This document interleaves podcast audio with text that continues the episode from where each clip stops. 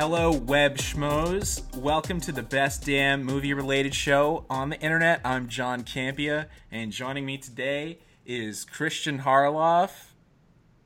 My wife's fucking cheating. How's that going, man? How's your daughter? I miss her. She's not my daughter. That's the problem. Wait, wait what? What do you mean by that? Fucking Mark Ellis's daughter. Oh! Are you saying that? Are you saying that Mark Ellis, your best friend in the world, who you've done movie reviews with since That's fucking your 2008, he's fucking your wife, dude? Yeah, boys, you heard it here. One schmo to another. Oh! Hey, man, we're not And- schmoes. The final guest of the evening is a Travis Scott. Yeah, Me. you just introduced yourself. I was gonna introduce you, Travis, but how you how are you doing, Travis? I'm good, dude. I got that Quavo collab coming soon. Yeah. Um, I got Astro World dropping soon.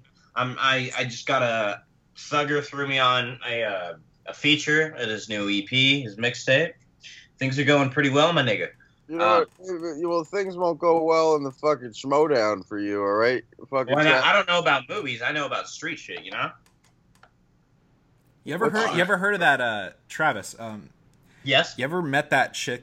Uh, you ever met that chick, Izzy Beatty? Uh, is that that fucking slut, uh, Annette's wife, uh, daughter or some shit? Yeah. Cousin? I think so. Why? I think Would- I've seen that bitch's cunt. Oh, damn! How was that? Disgusting. Yeah, that's what I thought, man. All right. Uh, so yeah, film fatigue, episode six. We got Christian Harloff, we got Travis Scott, John Campia.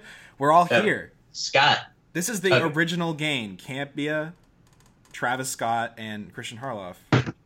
So it doesn't uh, get much better than this. Really Mark doesn't. Ellis is fucking my wife. That's honestly so sad to hear, man. Because like, I really thought you guys had a special friendship. Connection. Yeah, I didn't think it would be broken by some petty shit like that. Welcome to Warner Brothers. You can't doubt anything that happens in Smallville, okay? Okay. What happens to Schmoville, as you say? So what, hap- what what happens in Smallville, guys? Ultimately, you, you know, your your wife becomes your ex-wife. You know, that's what happens in Smallville. Are you guys thinking of getting divorced? It doesn't really stay in Smallville. It goes outside of the Smallville bar- barriers. To the to the to the court system? Yeah, but I'll lose my dot daughter, so it's gonna be great. Do you still do you still think of her? Do you still have a relationship with her as if she's your daughter? Fuck that? Huh? Fuck no. You don't even like her at all. Fuck, fuck my not daughter. You just see her. You, you look at her and you're like, "This is just." I just see Mark Ellis all the time. Like, I can't do this. I just keep fucking wild. That's sad to hear, man. Well, you know what? You know what would cheer you up though? There's some. uh I know as Christian Harloff, you you like you like movies, and this is a movie podcast, so we got we got movies to talk about. If that would make you feel better. It's not because the movies this week are not that good, fellas. All right, Schmoville. They're fantastic. You're right. Yep. What's our first one? We got we got one that only one only Travis Scott, who doesn't usually see movies, but Travis. Scott. I got a song on the on the soundtrack, so I gotta rep it. You know. Do you really? Uh, I don't, but I do have a song on the uh, Fate of the Furious soundtrack. If Just- you're interested in listening to that, Just imagine Cars three with like a Travis, Travis Scott, Scott the. Travis Scott. Just get your skr skr reference out of the way, all right? Did you know I was building up to that? yes. Skirt, skirt, ha! That's Kodak. Sorry. Cars three. What'd you think? uh, you know, I a little bit of background. I'm not a big fan of the Cars series. I actually don't like a one. I like two. What? Quite a bit. Okay. Um, I know I give two like a two out of five. Okay. Um, I think it's a fun movie. Um, I got a lot of Beyonce songs on my phone. Uh, I I am a fan of certain aspects of the second one, no aspects of the first one. Um, you don't like Radiator Springs, bro? They have an entire land at Disneyland devoted to it. you can kill yourself. Have you been to Radiator You don't like Springs? that Rascal Flatts? Life is a highway. Highway, I'm and gonna ride it ride it all all night night long. Wow, wow. And you're gonna. All right. Uh, yeah. Cars three, the most stunning sequel that I I think I've ever seen. Um, Damn. Really? well, in terms of not giving a fuck, yeah, I think that it's kind of miraculous that Mater is in about five minutes of it. Um, Huh. and Don't say don't say aw to that. He's the worst thing about these movies. Yeah, bro. Oh, Les Larry. Fuck. No, it's his one all right part in his shitty career. No. I think it's all right because you don't see his fat, greasy fucking face. Would you rather watch Cars 2 or Larry Inspector, the health, Larry the Cable Guy Health Inspector? I'd rather watch Larry the Cable Guy get castrated. Um, I think it's Oh, that yeah. Just most like- Just like apparently I wasn't an option in my wife's thoughts. yeah, Yeah. real, dude. That's so sad. You should go see Cars with your daughter who's not your Yeah, daughter. yeah, yeah. You should take her to see Cars Three, bro. Horrible idea. You're always Why? talking about taking your daughter to all these shitty kids movies. Why wouldn't you take her to that? No. Okay. Travis, continue. It's not a good movie, but it's it's a fine movie. I give it a three. I'm gonna skip to the rating right now. I think that there are fun aspects about it, especially um, there's a fun like playful little relationship between Lightning and this yellow bitch car. Um, she's like her trainer. He's she's like his trainer or some shit. It's stupid. It doesn't matter. It's an uneventful movie. Armie Hammer's in like six minutes is the villain. It's fucking stupid. Um, there's decent, like I said, decent animation. Some good racing scenes. The scene where Lightning gets a shit fucked is pretty fucking cool. Um, he his spoiler like fucking breaks off, dude. It looks fucking horrible. Then like it skips ahead four months later, and he's like all gray, like he's going through chemo or some bullshit. he's just sitting in some shack rewatching videos of fucking what's his name? Um, Jackson. no, Paul Newman. That was his name. Uh, yeah, he was watching videos of Paul Newman, Doc Lightning Hudson, or some shit. Yeah, Doc Hudson, I think that's what it was. That's so weird that they got Paul Newman to, to be in that movie. I I think it's it's funny that it was the movie that killed him. Um, The same year, pretty much. yeah, literally. Uh, I it's it's a fine movie. I, I honestly do not have much to say about it, which is pretty sad for a Pixar movie. I have a couple questions about it for you. Go ahead. Are they are they trying to pull some uh like Pirates Five shit with this where No, they're like trying to it's not a remind reboot. you? Not a reboot, Okay, that's good. Uh and they're not they're not trying. There are jokes about the the first movie, but it's like I'm guessing they completely ignore the second movie. No, this is the last. Yeah, they do completely. Um, they they. I mean, like Lightning is still in Radiator Springs in this one. He was also in Radiator Springs for like six minutes in the last one. What Uh, where even were they in the second? Weren't they like in like London, Britain? London. They're in London. Yeah, Yeah. they go to uh, Los Angeles and Las Vegas in this one. And it's like, well, why are Wasn't you? Michael Caine in the other one? Who? Michael Caine. Yeah, he was the uh, Finn McMissile. Yeah, I liked him. Oh, He was funny. He was funny. Finn McMissile. Yep. That's horrible. Did I Not say- better. Again, What? I have just about the cars. I've talked about this in the past couple days. I'm pissed at the Cars universe for not making any sense. Like either it's either the most fascist society that these cars live in or like the most communist society because apparently whatever car you're like born as You stuck as. you just stuck. Like you could be born as Lightning McQueen, or you could be born as a fucking tow truck who can't do shit, and it's like you're fucked either in in one of those situations. And if it is a thing that you have to work at, because they they try to make it seem like that in the movies, that it's like he has to work to improve as a race car. But it's like how? Like what are you improving? Like when you're racing, it's not like you're. It's not the equivalent of running for people. Well, the whole message of Cars 3 was like, okay, Lightning, you see, you're old, and we're going to remind you of that through the whole movie.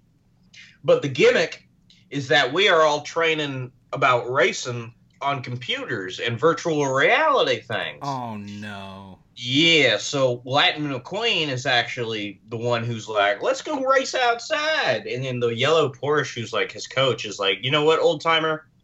Let's just take it real slow.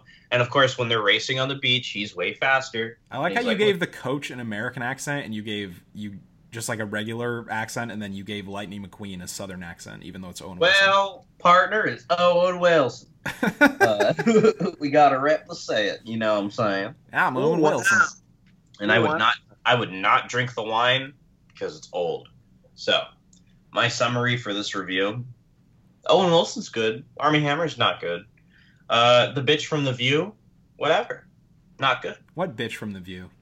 The chick who voices the yellow Porsche is like the, the tiny Mexican girl who screams a lot on The View.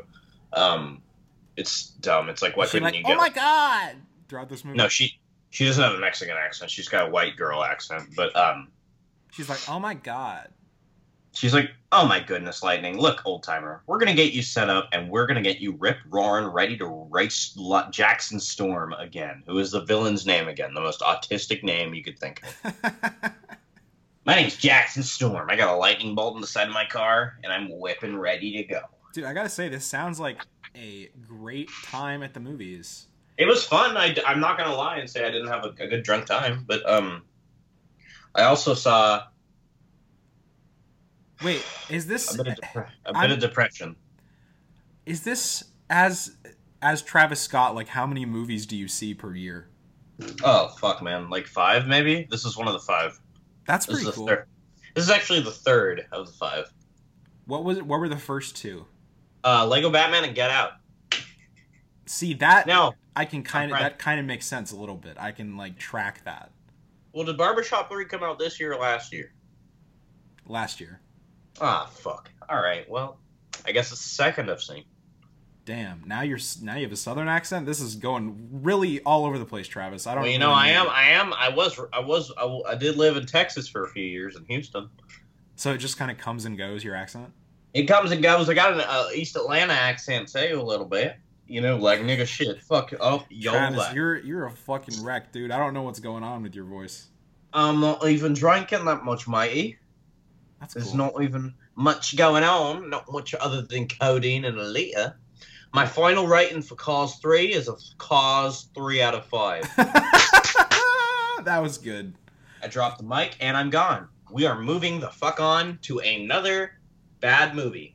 Even though. Cars 3 is good and it's the best movie of the weekend, we are going to save the movie that all three of us saw for the end.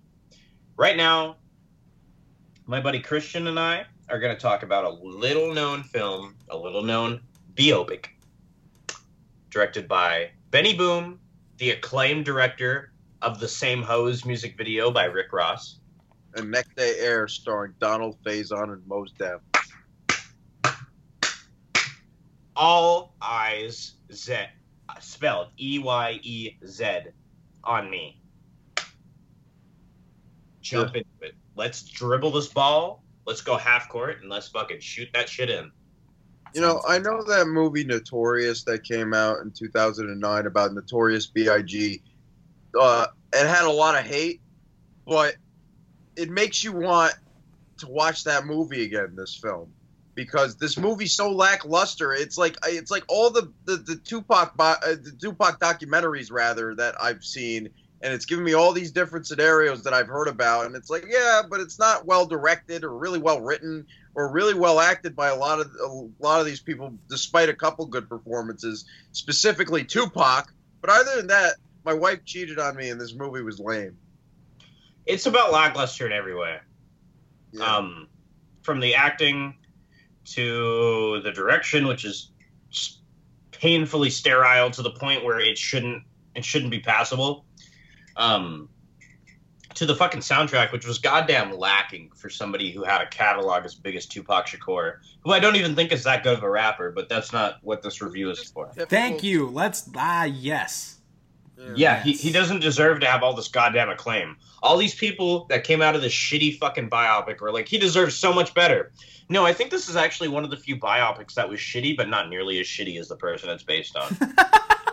Damn, you're gonna you go even further with this Tupac thing than me. My I whole don't thing with fucking care. Tupac is a rapist, and something I want to talk to you about, Dustin. Um, sorry, everybody who saw this movie and for whatever stupid ass reason liked it. Uh, they villainize a rape victim in 110%. Uh, to the point where Tupac was found guilty of inappropriate touching and sexual assault. He was arrested, incarcerated for over a year. It doesn't matter because he made dope beats, bro. It doesn't fucking matter. Let's turn the rapist into a villain, or the Well, rape victim. way they presented her in the movie, and then what happened, like then yeah, of course they're gonna present her as a villain in the film. Yeah, but I mean, okay, dude. Even in fucking uh, Straight Outta Compton, they didn't put Dee Barnes in it. They wouldn't have had Dee Barnes in there to make her look like a villain. no, but the fact that they actually acknowledged that he was in jail for that is is more of a step than Straight Outta Compton did. Yeah, Even because they had to, because he was literally in jail. Straight Did they make Compton, it? Did they make it seem like he didn't do it? Yeah. W- okay. Literally, what happened? Okay. Tupac's testimony was that he a girl was giving him a massage, a massage. Then he fell asleep. Five minutes later, she ran into the room, crying, screaming, "How could you do this to me? You raped me!" And then ran out of the house. And then he got fucking arrested and went on trial. Uh, I'll send you later on the the actual you know statement from the victim which was that he and all of his homies ran a train on her. Uh, uh, and then it cuts to them in court. It cuts to Tupac being like, "Yo, I didn't do this." Literally, a, I texted you this, Brandon. A line in the movie is literally, "I wasn't raised to be raping no women." Dustin, do you remember that? yeah, Yeah. Okay, okay. Adam. Let me just say this: Straight to Compton to me felt like Aaron Sorkin wrote a. a Did you uh, like it? I love Straight to Compton. I it felt, it felt like Straight to Compton was like an Aaron Sorkin, like Straight Outta Compton written film. For the most part, this felt like if you took two of the writers from Straight Outta Compton and then they wrote a Tupac biopic movie. It was so lame. Yeah, I'm with you. I'm with you. And- But some of the casting choices were really good. Like the guy who played Suge Knight, he looked more like him and he sounded more like him I like the Straight Outta Compton Suge Knight more, honestly. because he was better. But, yeah, like- dude. Did you see also off sidebar? He got arrested like three months ago for like um domestic abuse or so. Yeah, so funny. He's in Baby Driver too, by the way. He was in that. Yeah, I know, I know.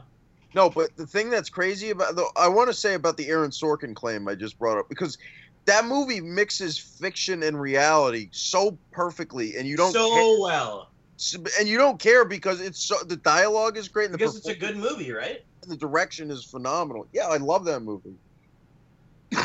because I was te- I was telling Brandon this. Remember the scene where uh, you see Snoop Dogg for the first time, and, and Suge Knight's like, "Who the fuck is that guy?" Yeah, And- yep. And it means something. It means Yeah, something. yeah, yeah. And then Warren G says to him, "Oh, sorry, Suge. This the homie Snoop." Like they didn't do that in real life. Like what the fuck?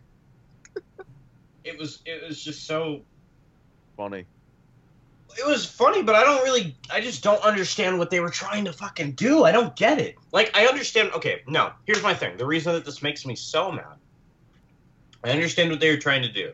There's several different ways you can go about making a biopic, but the two most famous are making a biopic about a certain section or a chapter in a person's life or making a biopic that skims over every aspect of a person's life.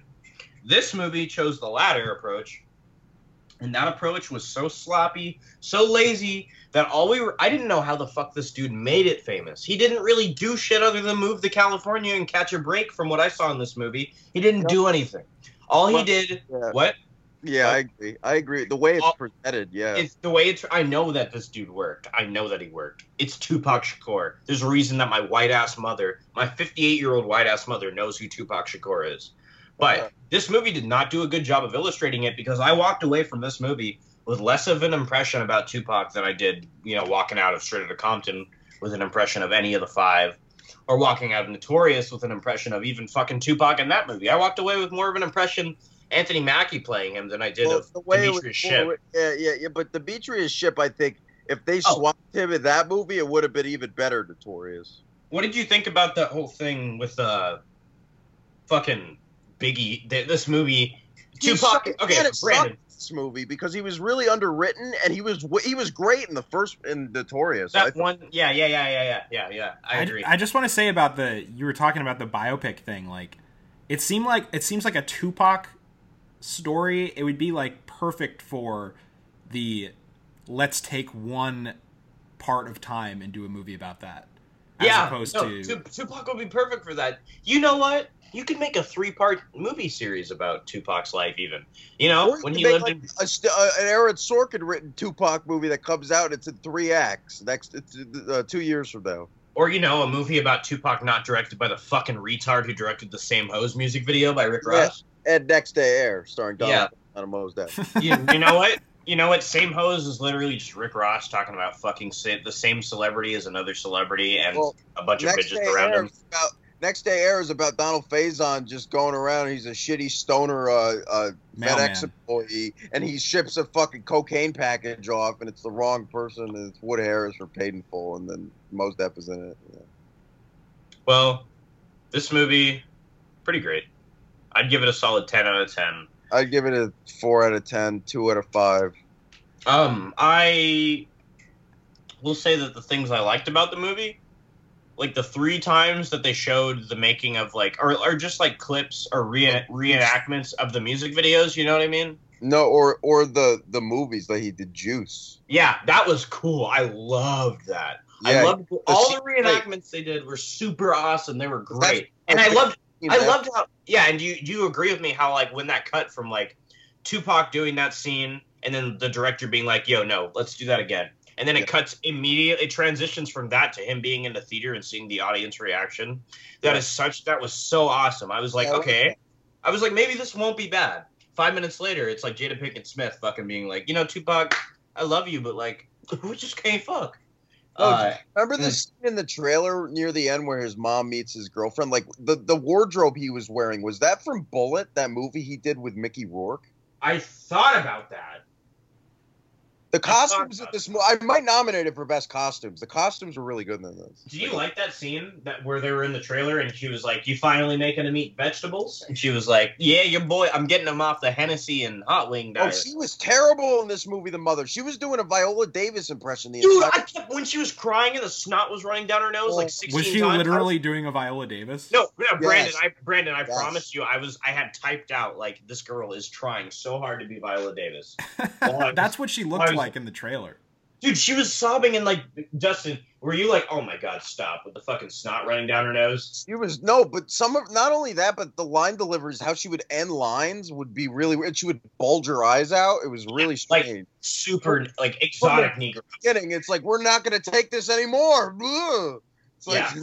The Black Panther thing, she's like, I got this child in my belly. All right, bitch, what else? Yeah, right. that the, the lines in this movie are so cool. Oh, dude, what about the the end where like Tupac and Suge Knight are in the car and he just starts playing like that jazz music? I, I, I tried to Snapchat it because I thought it was going to be funny, but it just really pissed no, me but it was, it was funny in a bad way because remember Suge Knight said like, "No, man, we don't. I don't fuck with that. This is death Yeah. row." Yeah. Like- And then Suge Knight's like, bro, you ain't dead. You ain't dead. You remember how he just drives over the curb at the end after Tupac gets shot, and then the Well, co- he's like, he's like, yo, this nigga just got shot to the white No, ass the police, thing, the, the bike cop. that- all right, I'll give credit to this movie. All right, I think the how they reenacted events that I've heard Tupac re, uh, like talk about in documentaries before and uh, interviews or whatever, etc. I think they reenacted everything terrifically, but the way it was directed wasn't good, and they could have uh, executed it better. But the, the what they were telling is true technically, but it's not that interesting. It's like on a BET level. I don't want to sound like a broken record, but it really does feel like a BET made for TV film. Like it's Well, like, it feels even less than BET because, like, I think about the things that are made by BET, like Freedom Riders and shit, and it's like, that's good at least. Like, fucking, we think about this shit. We think about, goddamn, this No. movie, it's like a lower version of a Lifetime film. the scene with Suge Knight and he's just shoving in the fucking food, The of the food down that dude's throat. That was so "Oh, laughable. You like to steal from me, so why don't you eat more steak, you little bitch?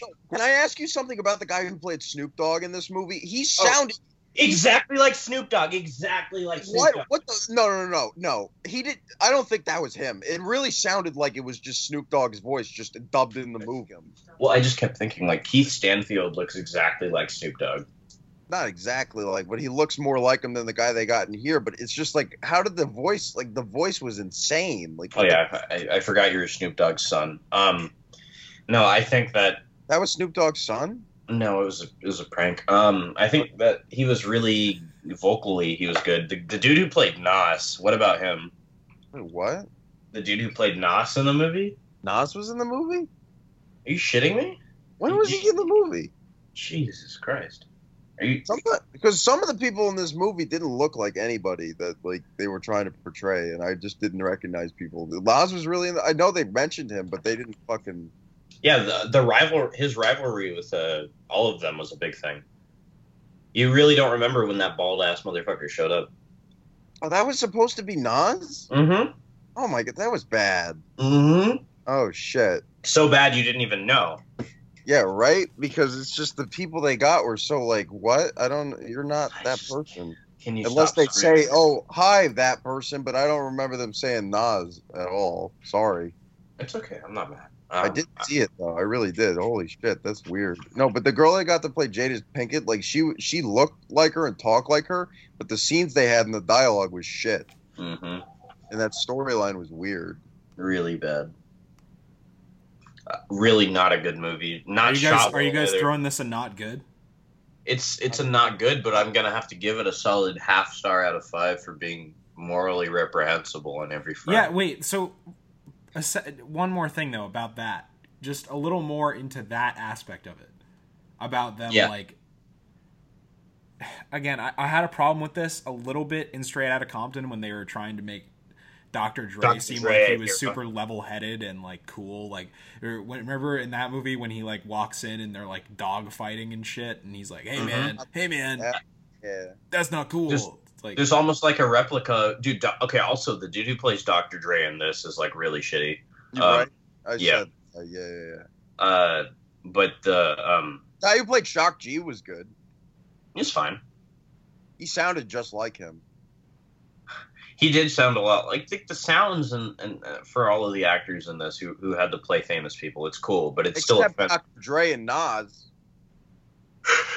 the worst. Literally the worst.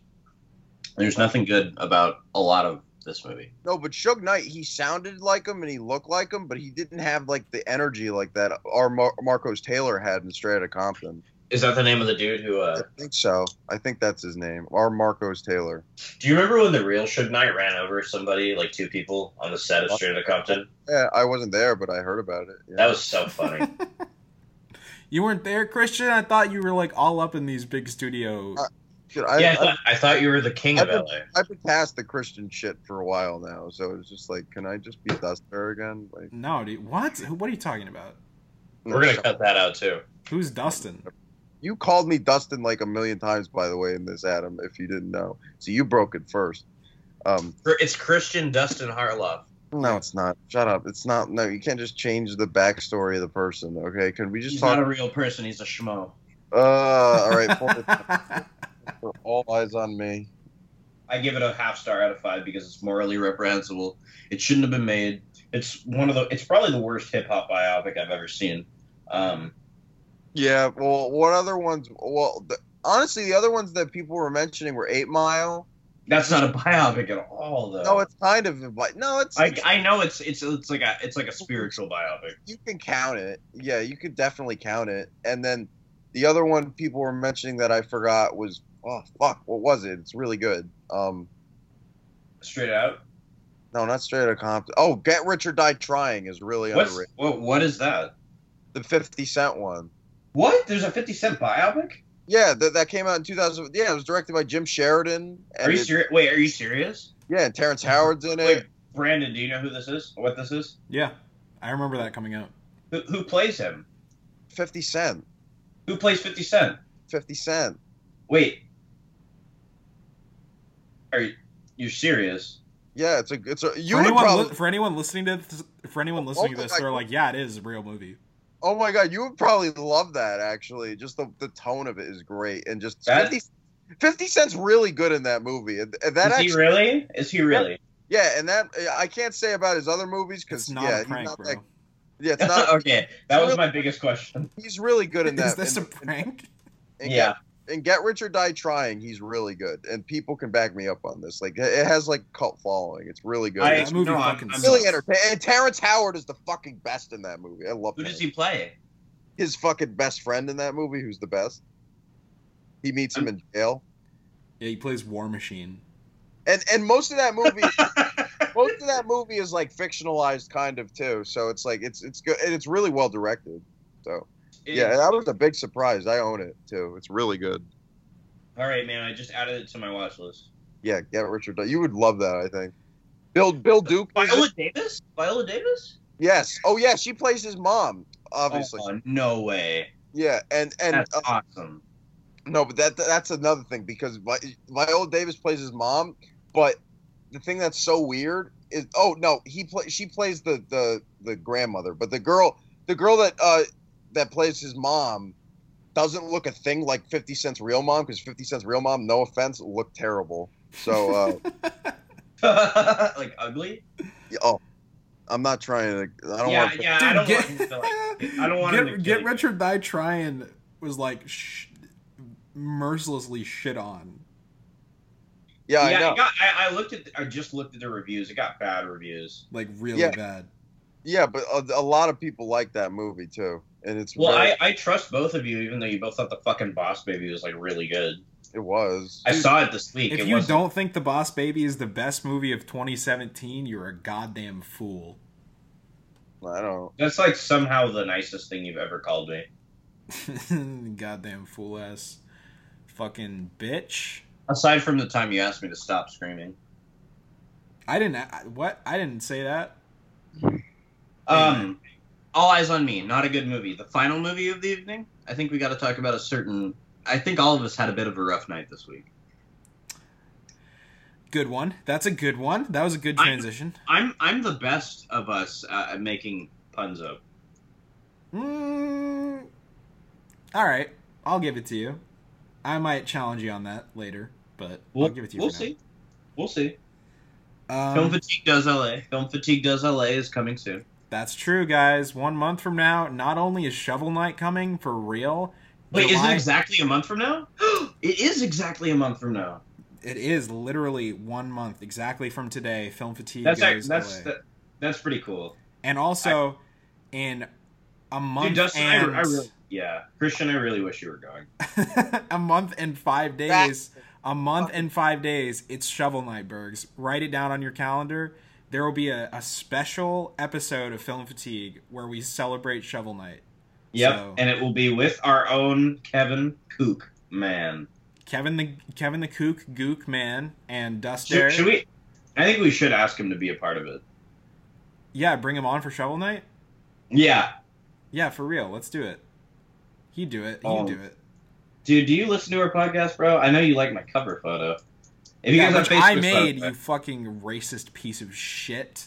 who Kevin? Yeah, Yeah, but you're gonna be on the podcast still. So So yeah, it- for upcoming notices, one month, it's gonna be we're gonna be together. We're gonna record in the same place, and Shovel Knight comes. So mark it down.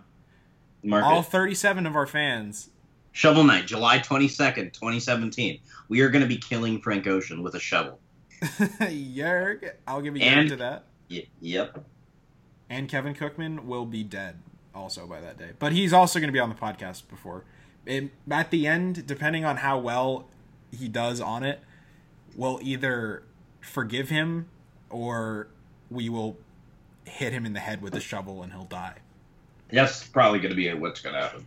That's the that's the anticipation that everyone has right now. It's like, what's going to happen when Kevin comes on? Is is he? Are I they going to mend the fences? messages, hundreds of messages a day asking me if, if he if it's real, if this hit we're calling on him is real. And not only him, you were telling me we're going to put a hit on his like his family or something. Like, damn. Um, I Rough Night is directed by Ilana Glazer. Um, I don't know who it's directed by, but Luciana El Neo, and it's also co-written by her and Paul W. Downs. wait, are you serious? Yeah. not about the ilana Glazer thing. Okay, well it's not. Let's just. Fuck, I hate my life. Rough Night is directed by Ilana Glazer and stars Tom Felton as Ilana Glazer. Uh, Scarlett Johansson is a politician. She has grown up past her her friends who they used to all hang out. They had an apartment together where they would like drink and you know do drugs and shit, and they were, they had a they had a good shit. time. Now she's a she's trying to become a, like a senator or something or whatever the fuck she's trying to be, and she is in the midst of her campaign, but she's getting married uh, to this guy who is played by Paul W. Downs in this, who is Trey from Broad City, which is a show that I just Mm-hmm. started watching, even though I was apprehensive about it, and it's fucking great. Why were you Why were you apprehensive about it? If Because of all the shit they pull all the time. They say dumb Uh, shit in public. And yeah. because they like they like had Hillary Clinton on an episode, and they like Yeah, love Hillary yeah. Clinton, and I was like, No, it's a it's a great show though, right? You agree? It's it's been one of my favorites since like my best It's- friend Madison got me into it. It's been one of my yeah, favorite it's it's hysterical. I literally watched like a season and a half of it the first night that I started watching. Yep. It's so good. It's ridiculously good, dude. And, And- the, even the opening is good. And so this director, what's her what's her name again? I don't know, Dustin. Go. Lucia Elena- Aniello, and it's co-written by her and Paul W. Downs. So she's uh she's directed a bunch of the episodes. Does she write any of them? I, I don't. yes, Okay, yeah. So she's very much involved with that show, and Paul W. Downs, Trey, great character on that show. Um, so she's Scarlett Johansson is getting married to this guy. So her old friends coming together. Uh, they still like kind of keep in touch. They're not completely isolated from each other. Um, not all of them anyway. They come together for this this bachelorette party weekend in Miami, and uh, if you've seen the trailer, you know what happens. There ends up being a stripper involved. The stripper ends up dying, and it, it, it plays out from there. Um, yeah, it's a uh, it's, it's some crazy some crazy stuff going on in here. Jillian, Pretty crazy. Jillian Bell, uh, Jillian Doing a Bell plays stupid a uh, fat white girl stuff. Jillian Bell plays a Stupid fat fucking white girl like she does every goddamn thing. hmm but also mainly just an asshole. Um, who else is in this? We got Ilana Glazer's in here, who's basically playing her character from Broad City, except not as interesting or funny. How about Um, Zoe, my girl Kravitz? Zoe Kravitz, uh, who at one point was fucking Ilana Glazer's Ilana Glazer's character? Wait. Yeah, you're right. Okay. There's there's a so yeah. Demi this is I mean this Demi is basically Moore, just Demi Moore. Demi Moore. this is a very thinly veiled uh this is a very thinly veiled attempt at giving women like their version of Right. the hangover Yeah, Um, and we're especially like every year, and this is something I've been talking about a lot lately. Every year we get two films that are exactly the same. In 2013 or 14, I forget. I don't care. It was White House Down, and uh, could somebody help me with this other one? olympus, has fallen Olympus has fallen. Yeah. Um, the year before that, it was Snow White and the Huntsman and Mirror Mirror. 2015, I don't know. 2016, I don't know. But this year, it's Rough Night and Girls Night. uh, well girls night doesn't have the girls night it will it, now i'm mixing shit up is there a girls night and a girls trip Girls Trip. I'm sorry. Girls Trip is the black one. okay yeah so we, be- we got women covered but they still needed black women Yeah, you're right. We got women, but we don't have all of them, I guess, for whatever reason. you have zoe, kravitz, does- but she doesn't yeah, she doesn't count or something. which That's they make a joke about in this movie that she doesn't Yeah, count that was- black. That was funny. This, okay. yeah so There- like i said this is a pretty this is a very thinly veiled attempt at giving women their version of the hangover but at the same time um it comes with a little bit. I wouldn't i wouldn't say this is you know a defining characteristic of the movie but it does come with a little bit of a sort of an accent to it where some of the humor is very bizarre and awkward and it's like intentionally strange in a lot of areas. Um, most of the time it's it's just you know your your typical studio comedy and i think dustin and i enjoyed a lot more in this than adam did but yeah, I hated it. I hated it. I hated it. okay so let, let's I let's don't understand why. You What? don't understand why? No, I, ca- I can understand why. Oh, okay, thank you. Because like I like when I I watched, I went and paid three seventy five for the Boss Baby this week, and I for the first ten minutes I was like, this is like I can understand why they thought I would like this, and then as it went on, I was like, I I just don't. So that's what I give the Boss Baby. Um, i was gonna on. say what are you fucking talking about So with Rough Night, um, is am I the only one who thought that the funniest shit was with the the, the groom and uh, Eric Andre and Bo Burnham and all of them? yeah that's that's the best part of the movie easily They, I wanted to see a movie about them. They made me laugh so much, especially that stuff with the cop pulling him over and he did like the handstand and like the all that shit, and he was like, "Oh, all you had to do was walk in a He's, straight uh, line." Also that backwards. Paul Paul W Downs is is like the the breakout star of this movie because like Honestly, yeah. he's, I so feel like funny. Eric Andre. I, I know it was just like almost a cameo, but Eric Andre was wasted in this. Yeah, I but he had a couple funny lines. He had dude him crying at the wedding made me laugh. Him um Yes. yeah. He he had a lot of good parts. Bo Burnham had some good parts when he hit on um, Jillian Bell at the end. No, I hated that. That that joke was awful. Where he like Oh. he tries to talk to her and then she's like, "Oh, I'm I'm already with someone else." And then the stripper's there and she, and he's like, "Oh, she's guy." like, "You want to go fuck with her foot?"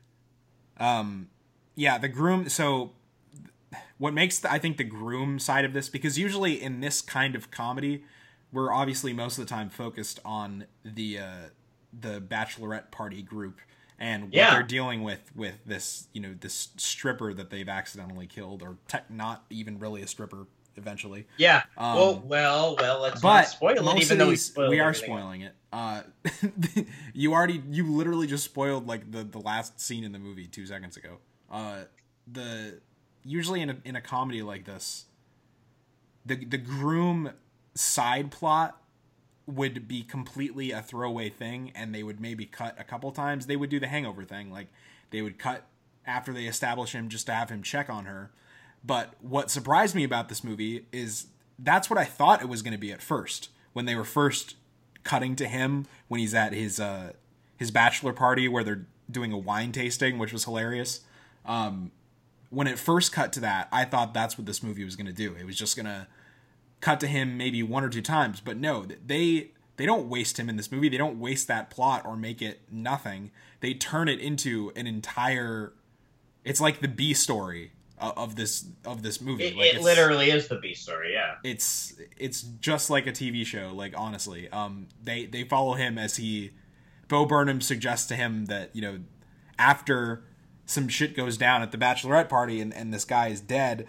Scarlett Johansson tries to call him, but then they break her phone because they don't want her to tell anyone. So he's freaking out about whether or not she still wants to marry him. And as opposed to just having him freak out and then cut back to them and ignore that plot line, like they follow through with him driving down to Miami with all of these added things that he's doing in order to accomplish that and do it quickly. They they turn it into an entire story and it's it's easily the funniest part of the movie. Like they're they're It's the funniest part, and whenever they they weren't in it, I missed them. yeah, I missed them more than I was what I was watching. Goddamn! Like I hated what I was fucking subjected to. I feel like I was assaulted. So what did you hate so much about it? I didn't think it was fucking funny at all. I thought a lot of the shit that they did was shit that I thought would have been funny four years ago, or I thought it was shit that that you know, like, oh, women can be crude too. Jillian Bell's character in this fucking movie is the is like Melissa McCarthy if she was ten times worse in Bridesmaids. No, she's like the new Rebel Wilson. She's worse than Rebel Wilson. I would fuck Rebel Yeah, yeah, Wilson. She's absolutely. you s- Folks. I would not fuck this sweaty hog of a bitch. No, Damn. that scene where she's like, uh, where Kate McKinnon finally says something that's Oh, nasty. Kate McKinnon in this movie, she made me laugh a Yeah. lot. Right? She's the best part of this and some of Office Christmas Party. But anyway, she was so funny in Office Christmas Party. wait, right? Yeah, she was the best. I, I will say she was the best part of that movie. Yeah. All right. Anyway, And Adam. Jill- Jillian, that's another comedy where Jillian Bell was one of the worst parts. Yeah, exactly. Anyway, the scene where Kate McKinnon like finally says something nasty to her after being nice to her, nothing, uh, nothing but nice to her the whole night. Jillian B- Bell turns to her and says, "Are you kidding me? I'm a goddamn sweetheart." I, I, Yeah. I gasped in the theater and went, "Really?" Yeah, exactly. It's like you really don't think she loves herself. I think what's the in terms of the like women oh women can be crude thing i thought that was way more a part of it uh in the first like the entire Ah, like, ah. establishing of their of their friendship was so reliant on that i thought i was gonna really not like this movie the first scene where they're at the the club together and they do the the, the dance with that song where it's like lick my pussy and my crack i was Oh, like jesus God. christ are you fucking Yeah. kidding me um that was completely awful. Like I couldn't believe that they thought that was funny to put in the movie. Um, and what's funny is like compared to a show like Broad City, which has a lot of like that kind of um, crass, just crude type humor, they're able to do it in a way that is not cringy and just pointlessly gross. This movie, when it tried to do it, it was like, what the fuck? Like this isn't that you didn't you didn't even try to make this funny. Um, no, they were. La- it was such a lazy movie, and I understand like you guys liked it, but I think it's just such a lazy bottom tier comedy. So I think the beginning of it, them establishing their their friendship group, that was, I think, where they were doing the most of that kind of humor. As soon as, as soon as the guy died, which of course Jillian Bell kills him by fucking Yeah. in his face, and his head cracks on a fucking. That was funny. I did laugh when I saw his head crack. No, it was funny because they used the Divinyls I touch myself really well. Yeah, they did a really well. And uh, as soon as that happened, I think they they toned that back as the the crassness became toned back, and it was more so about you know just the the hijinks like of the situation that they're in, and it's it's the type of concept, it's the type of situation that you've seen a lot before, but I, I think they really do at that point start to get mileage out of the different people in this movie. Like I think at that point, like Ilana Glazer has some funnier moments. Kate McKinnon is hysterical in this movie. Like she talk about someone who just completely in terms of movies, um at least, who I just have completely shifted my opinion about because when I saw her in Ghostbusters last year, I was like, are you serious? I loved her. I loved her in Ghostbusters. No, I- still, that's still that's still my favorite performance. I didn't think she no. No, uh, but I, I didn't think she was the worst part of that movie. That is a good fucking movie. no, we're not doing this two weeks in a row about Ghostbusters. But she was so, she was so, you know, it- she was doing her type of comedy, the thing that she's recognized for now. But it wasn't, it just wasn't placed well with the other people in the movie. I think this, the way they use her in this movie is so effective. All of her little weird comments and facial expressions and mannerisms are so perfect for this dynamic. And I like the fact that she was just constantly she was constantly out of her element being like an Australian and she she didn't like understand what was going on and I thought that was funny. I thought they had some good bits with that part of her character. Yeah, yeah. My my Australian immigrant mother would really love her character. Dude, you're always just dropping these things about your family and I'm like I never You know if they're true. Wait, did you really not know that my mom is Australian?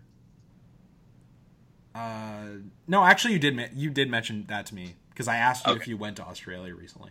Um, yeah. Well, not okay. Anyway, Yeah, so I liked her in this movie quite a bit. I I love the scene. I loved her when she like flies off the jet ski and she like should have that died. was. Oh my god, I laughed so hard. her the way she she was behaving, like her everything from how she was talking just to the way she was moving her body and then like when it cut to her where she's like flopping along the beach. She was like everything Yeah. she did in this movie. Oh, I laughed so hard when she flopped. And then and then maybe my favorite moment was when she's becoming overwhelmed with the situation. So she's like, I'm gonna go outside and do some mindful meditation. And then Yeah, she yeah. comes back and she's like, Hey guys, I had this crazy dream that we murdered someone. And they tell her it happened. Like her face and her response to it. She's really with Office She's- Christmas she's Party. a genuine comedian. Yeah. Yeah, with Office Christmas Party and then this, she's really, I think, coming into her own as like uh, the perfect side character for these kinds of comedies. Because yeah, She really is, and it's it's really inspiring to see her coming up so quickly. she was yeah she's and uh, the, what was the other? I'll sip some wine. I will have some wine for that. Cool. Cheers. Cheers, mate. Cheers, my governor. friend. Cheers, mate. Um, Like Kate McKinnon in this movie is one of the funniest things of the goddamn year, I'd say. Yeah, and and uh, like with Office Christmas Party, she was also the highlight of that movie. She's she's just really Easily, becoming. easily the highlight of that goddamn movie. Yeah, as And- far as the other people go, T.J. Miller too. I know you didn't mind that one as much either, uh, Brandon, but I still hate it. And I think that she was the best part of that fucking movie. Office Christmas Party, I feel I Yeah, feel yeah. almost identical about this and Office Christmas Party. Really? Like almost to the T. Like I feel Well, the you same. gave- Christmas didn't you Party give the- was better. Didn't you uh you you gave that like a pretty high rating, right? Office Yeah. Christmas Party? Office Christmas Party, I yeah, I, that was better than this. I gave it a three out of five. No, I don't think it was better than this at all. I think this was shitty, but this was like a star better than Office Christmas Party.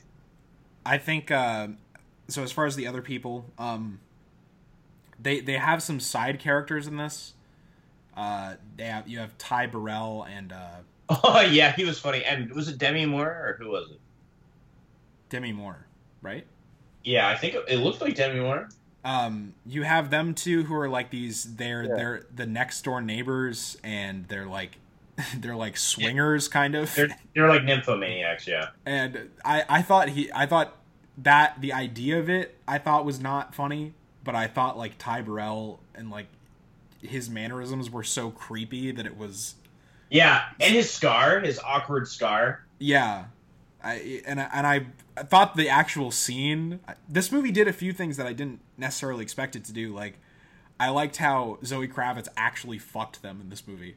I didn't know that it was an R rating going into it at oh, all. Oh, this is like, like, I, very R rated. Like yeah, I know that now, obviously, but I didn't know that going in. Yeah, when they actually fucked her, and then on top of that, that she was like excited about it afterwards, that she had a great time. I thought that was funny. That Yeah, that they didn't just play it off as like it was terrible, even though she was pissed at them when they they realized Yeah. that there was no security camera and that she just did it for nothing. Yeah, but she was yeah. still obsessed with the experience. I thought that was funny. That Zoe was funny. Kravitz, I thought was was generally pretty good in this movie. Um, it really What is. do you think of? What did you think of Ilana? Uh, she was good. I- she I thought she was fine. It's really good. They, they used her as a typical lesbian stereotype, though. Like a May- little bit. Oh well, I heard the. So maybe not. A little bit. I, I would Okay. still say, like I said, I still think she's basically her Broad City character in this, but just not as funny. Uh, Yeah, yeah, yeah.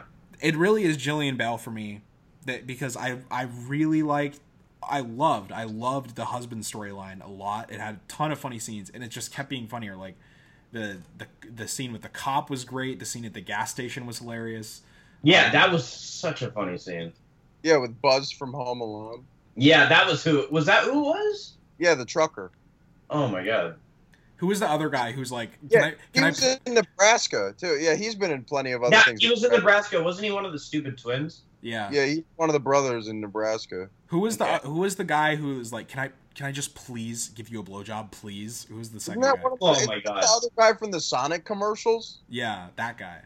Yeah, Is he in, is he in the Sonic commercials? I think that's Yeah. one of the guys. Yeah, He's yeah. That's, that's what he does. He's the skeptical guy in the Sonic commercial. That's, that's always like, what are you doing? Why are you saying that? yeah. Why are you at Sonic? Um, so I loved the, the, the husband storyline. I thought there were there were a lot of funny moments outside of it. It's Jillian Bell was so like obnoxiously bad in this movie. Everything she said. Was Kryptonite? There were two things that were funny. I thought. Thank you, her. Dustin. Uh, one of them being when the the stripper first shows up and he's starting to to like dance on Scarlett Johansson, and Oh, yeah, and like, they're like, "What should we? What should we? do- What should we do?" And then Jillian Bell just screams, "Fuck her!" I yeah, laughed at that. that- I laughed at and like some of the stupid stuff That with her, like and the foot fetish thing, kind of made me laugh. Well, you know what? You know what made the the fuck her line funny also, which I just realized. Jillian Bell like r- when they when it was first said wasn't even like on screen.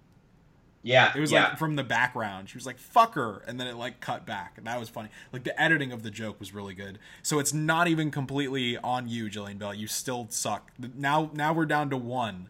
Uh, Yep. what was the other and line? she I is she is such a. It makes me even more upset because she is such a nice person in real life. It is it is really upsetting that she's such a horrible actress. The other one was when I liked when the thing about her saying she was a goddamn sweetheart was annoying, but I liked before that where she was pissed at where she was pissed at Kate McKinnon for like no reason, and she was gonna, Yeah. she was trying to Uh, she was about to try to she was about to try to impersonate her, and then she's just like, I can't do whatever fucking accent it is you do. Yeah, That was Oh, good. I loved the whole like Kiwi thing because it's like, as as somebody who has a mom who's Australian, that is something that like people call Australians, and it just doesn't work. It's Because- insensitive. It's it is insensitive. That's the thing. they don't want to be Like she said, she said that's like calling a Japanese person Chinese. It's exact. That's exactly what it fucking is. they don't want to be associated with those Lord of the Rings ass motherfuckers. It's called exactly. What, Dustin? It's culturally insensitive. The bacon. See, but yeah, that, I thought that was kind of funny, but it was Kate McKinnon that made that joke funny. Um, and yeah, the only, just a- I love how Eric Andre's in that movie, and she took an Eric Andre quote. Yeah, that was funny. I did that- notice that. I tho- noticed there are two. Those were the two moments of Jillian Bell. The rest of it, every yeah, every joke she tried to make was pretty awful. And they this movie also tries to make you like her as a character, Oh yeah, which when is she starts like saying she's jealous of Paul Downs, I was like, "Fuck you." Like, "Fuck you." it was a completely failed attempt to try to make us sympathize with her, and I never cared. It was her fault that this guy died. They, they Yes, shouldn't. the thing that made it worse, though, Brandon. Sorry, but it really bothered me is that they make us tr- like say like, "Oh, don't feel bad for the girl. It's fine. It's fine." They they, they they're gonna get away with it because they killed a, a, a bank robber and the two fucking misfits, so it's fine. They're they're off with it. Yeah, that yeah, and that was ridiculous. murder. This is a good murder. Uh, that's a direct quote from the Miami PD. That's another good Kate McKinnon line. yeah no the, the actual resolution of the plot they couldn't like it just would have been cool if they would have found a way to resolve the plot that involved them killing an innocent person i think that just makes it funnier like if it turns out that this guy you killed was a bad guy all along then it's like okay well It's okay. it's funny to me that he was just roaming around that that neighborhood and then stumbled upon that house and just they were like, "Oh yeah, the stripper's here," and he just got right into it. He's like, "All right, fine, I'll be a stripper tonight," and then he got fucking killed. It's like that's Yeah. funny to me. almost immediately Yeah, this movie kind of deserved like like a little Pulp Fiction like little backstory with him of him coming to the house and then like him like just like being like, all right, yeah, yeah, okay, yeah, showing showing where he hid the diamonds. That would have been a good scene. Yeah, we never see the diamonds in this movie ever. Dumb. um sure uh, we haven't Diamonds even don't mentioned matter. we haven't even mentioned we haven't even mentioned Scarlett Johansson because she was the epitome of like I said this I she she got a little better in this movie as it went on especially because you know she is a capable actress in general so when she has to like freak Yeah. out it works Out of everybody in this movie, she is by far the most capable. but in terms of comedy it's like most of these the women that they have in this movie it's like you watch them doing this type of stuff and it's it's so comfortable for them like they're so Yes. easily So- able to do it Zoe Kravitz even is is comfortable in this. yeah movie. zoe kravitz but scarlett johansson especially at the beginning you're watching her trying to function in this like r-rated studio comedy world and it's very awkward like she just doesn't have it's did you ever notice those scenes where the like all of the girls are in a f- like one shot together and they're Yes. all reacting in a certain way and you see scarlett johansson there and her face and the way she's acting in that scene it's like you really you don't seem like you should be in this movie like it was a weird casting to put you in this i'm trying to think of someone else who would have It's worked kind of the selling point though, because she's the big name. Yeah but i think there are there are other women you could have put in that role Yeah, Kristen Wiig. Fuck you. no not kristen wiig i think you could have put like anna kendrick in it Ew, that would have been worse. why would it have been worse Because Anna Kendrick would have been trying to riff the whole time. that's true and then she Ugh. would have been like let me bring in jimmy fallon and lip sync and It's then like, no. would, you know there would have been like a karaoke scene of that's them just. yeah that's what i was just Oh Who else? Someone else. Someone else besides Scarlett no, Johansson. She doesn't. No, you fucking failed with the Anna Kendrick. I still think she would have been better. She's she can do this type of movie better, I think, than a Scarlett Johansson can. I thought Scarlett Johansson was fine with the material given. It's What just about with, what about what about the other? What about the other K? K Stew. Kate oh, McKinnon, Stu. Kristen Kristen Stewart would have been an interesting choice. There you go. this. See, I didn't fail. Suck me. I could have seen that. I actually could have seen that. See, work. I'm fucking good. Leave me out. All right, because Kristen, no, not really. She's actually not bad in comedies at all. Yeah. See, there you go. Okay. Not Scarlett Johansson, and it's not that she was awful in this movie. It's it's just at the beginning, especially. It- it Sometimes very with her, it's like she did some weird facial ticks too. Yeah. Weird. Well, she was again. It, to me, it's just a sign of her not being comfortable. Like she really didn't seem like she should be in this zone. And because the movie's not getting really good reviews, it's not going to do well at the box office at all. No, this is not. There's going to be no Rough Night two, Rough Night Part two, directed by Todd you Phillips. can kind of tell that this movie's trying to like be like trying to kind of be like a new kind of Hangover franchise kind of movie. Oh, they uh, they totally were aiming for a sequel. It wouldn't They're have been about them murdering someone, but it would have been like you know they would have come up with some other shit to do. It would have been bet- something involving her as a politician, like some scandal. They would have turned that into a- Yeah, like some the campaign type thing. yeah. Ew, ew. That movie's even worse than this. That I- movie makes me want to kill myself. Yeah, that I'm movie's with- actually really bad. All right. And I am uh, absurdly drunk, and I fucking hate Rough Night even more than I did sober. I'm gonna give it a six out of ten. It could have been a lot better. I'm gonna give it a six out of ten. Also, it's a I'm gonna give it a. f- Oh, sorry. It's a it's a fun movie. There are good elements of it. There's a this is like the best side storyline I've seen in a comedy in a while. Like it to where it completely Yeah. outshines the main portion of the movie. With Um, you. good some good performances, some funny performances in here, uh, but some other shit that takes it down. The story is ridiculous. Um, uh, I was just gonna say Rebel Wilson. Jillian Bell is awful in this movie, completely awful. Shouldn't have been here. She's unlikable completely. She, in terms of the story, really fucks it up. Also, it's it's not good from that perspective. But I'm not giving this movie a not good. It's a six out of ten. It's fun. Uh, I think if you were to like watch this at some point later, like I wouldn't recommend anyone go see this movie in a theater or anything. But I think if you were just gonna watch it, like stream it at some point, you'd probably be entertained by Even if I some of it, if yeah. not all of it. Um, Even if I didn't like it, I I still wouldn't. I don't regret seeing it for free. There you go, guys. Yeah, you know what I mean. so, what do you give this? I give this a two out of five. Okay. I think it's bad. I think it's bad. I think it's just below the threshold for being a decent comedy. Um, I I thought Baywatch was better than this. Honestly, No. Not even remotely. I laughed more in Baywatch than I did in this, and I'm not making that. What did up. you laugh at in Baywatch? Um, I'll be honest. I did laugh a little bit at the at the whole like, whoa, whoa, whoa, whoa. What do you mean, you people thing? And then it's like, No, the stuff that was Oh. in the trailer was funny. I didn't watch the trailers. Well, there you go. Um, What else? I la- I laughed at the whole like, oh, I got my dick caught between like a bo- like, this- No. Oh my god, that's literally the worst scene of the year. I laughed at um. One of them. Thank you, thank you, thank you. One of the worst, not the worst. Um, I laughed yeah, at. There you go. a But lot- it is the oh, worst movie of the year. when they played Panda. I just smiled because I No. like, I do have some broads in Atlanta. Um, Do you? uh, when they played Vince Staples, I was like, yeah, Big Fish Theory, July June. They 23rd. butchered all of the music cues in that movie. They had so many good songs and they didn't know how to use them for shit. No, like really, like it was like Zac Efron climbing a fucking tower. Vince Staples time, bitch. It's like let's go. All right, not a good movie. Um, I give Rough Night a two out of five. You give you both give Rough Night a six out of ten. I think that we're about done with the movies for the night. I Yeah. we're about. I- we're-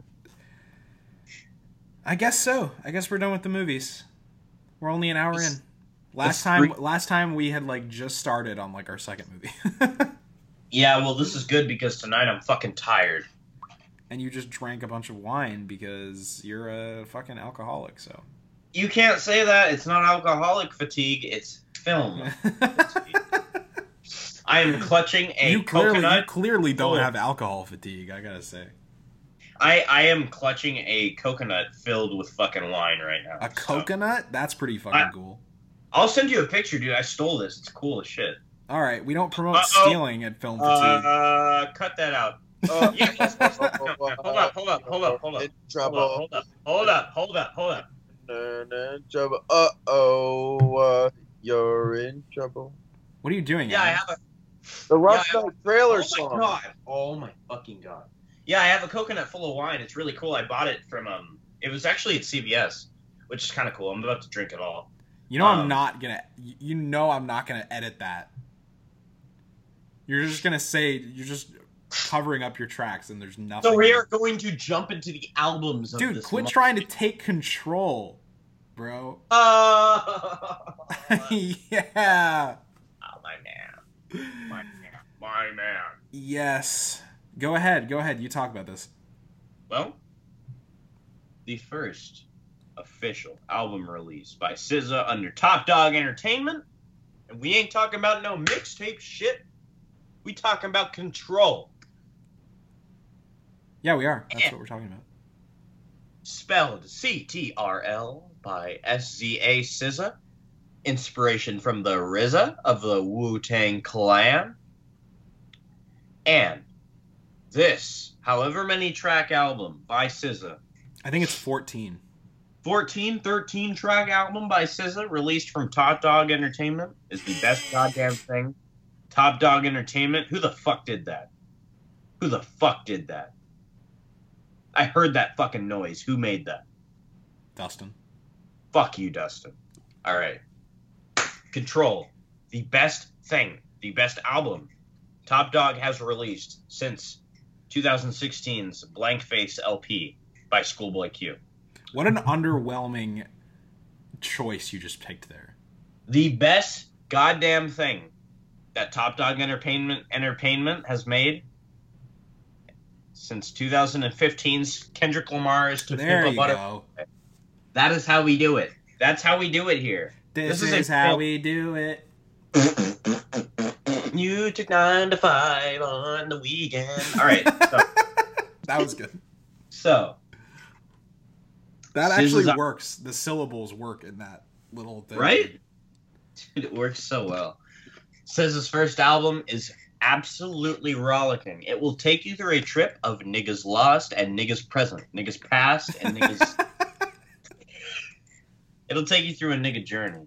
Bunch of dicks. You'll be riding, just like SZA was, I'm sure, on the wave. For real, dude. She SZA. Okay, this album just confirms how many dicks SZA's been riding over the years. This is a fucking slut. It doesn't matter. I love SZA. I love you, SZA. You look like every fucking light skinned girl I've ever fucking dated, though. You're. We And you love talk you, but just you're, like we every- love you, but you're also a fucking slut. And a We love you, but you you sound like every girl I've dated too. She. Not that this i mean this album is literally like from the beginning in in supermodel the first song on the album from the first song on the album she has the line i've been secretly banging your homeboy while you're in vegas like damn Mhm. she's she's she's fucking people behind your back that's not cool she's doing a lot of petty shit all throughout this album uh, all throughout it, and she justifies it. she here's okay here's what i feel about Okay, okay, hold on. Disclaimer. I think this is a fantastic album, but I do think this doesn't deserve to just go unnoticed. what I that think- she's I think- that I she's being a little bit of a bitch. The double standard, yeah. Well, here's my opinion on that double standard thing. So, like when I initially heard this, um, and I was super excited for this album, like unbelievably excited because Drew Barrymore is still my favorite single of the year, easily. Okay, fair Um, enough. That's a great song. Great single. I've played it a million times. Love Galore is great. Um, Broken Clocks I thought was really good. That's Um, my favorite off the album still, next so- to the weekend. nothing but good stuff coming ahead of this album. Um, I was super excited, and I You thought heard, it was gonna be what was it? man? I thought it was going to be album of the year, Woo! and it's not at all. Um, but let me just say something. So, I heard the I also heard the little snippet from the song Twenty Something, and I thought it was going to just be the most beautiful ballad ever made in the history of time. Um, super excited for this. Coming into my first listen, just from that first track, as soon as I heard her say that, it caught me off guard. I'm like, "Whoa, what? That's not cool." And then on and then on Doves in the Wind, where she literally starts the song, "Real niggers," she says, uh, Yeah. "do not deserve pussy." She says niggers, and I was like, "Whoa, hard R, SZA." And then later in the album, you know, we have Drew Barrymore, which doesn't really get into her doing a lot of petty shit. It's just, but there's a lot of jealousy in that. Um, the Weekend, which is literally, you know, has been called now the side chick anthem. Um, yeah, and by Charlemagne the God. the God. Um, there's a lot of shit on this album that was making me. I won't say annoyed or irritated, but I was just kind of in awe that she was just so blatantly putting this out there. Uh, the, the more that I thought about it, though, it's like in in hip hop, and, and I feel like this album is in a lot of ways almost the the female response to sexism in like hip hop culture. I don't think that's where the emotion and the lyrical content is coming from, but in terms of how this functions as an overall album, like as an overall piece to look at, I think you can directly contrast this to like every rapper who's always like, you know, telling me you're fucking my bitch in your Gucci flip flops, you're, you know, whatever the fuck you're talking about. It's always I fucked your bitch. And it's it's they're always fucking our bitches. Every single album, all the time, every song. It's like one point or another. They're fucking our bitches all the time.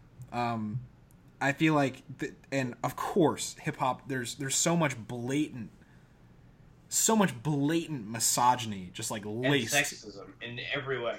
in ev- just laced in the in, in the genre to its deepest point.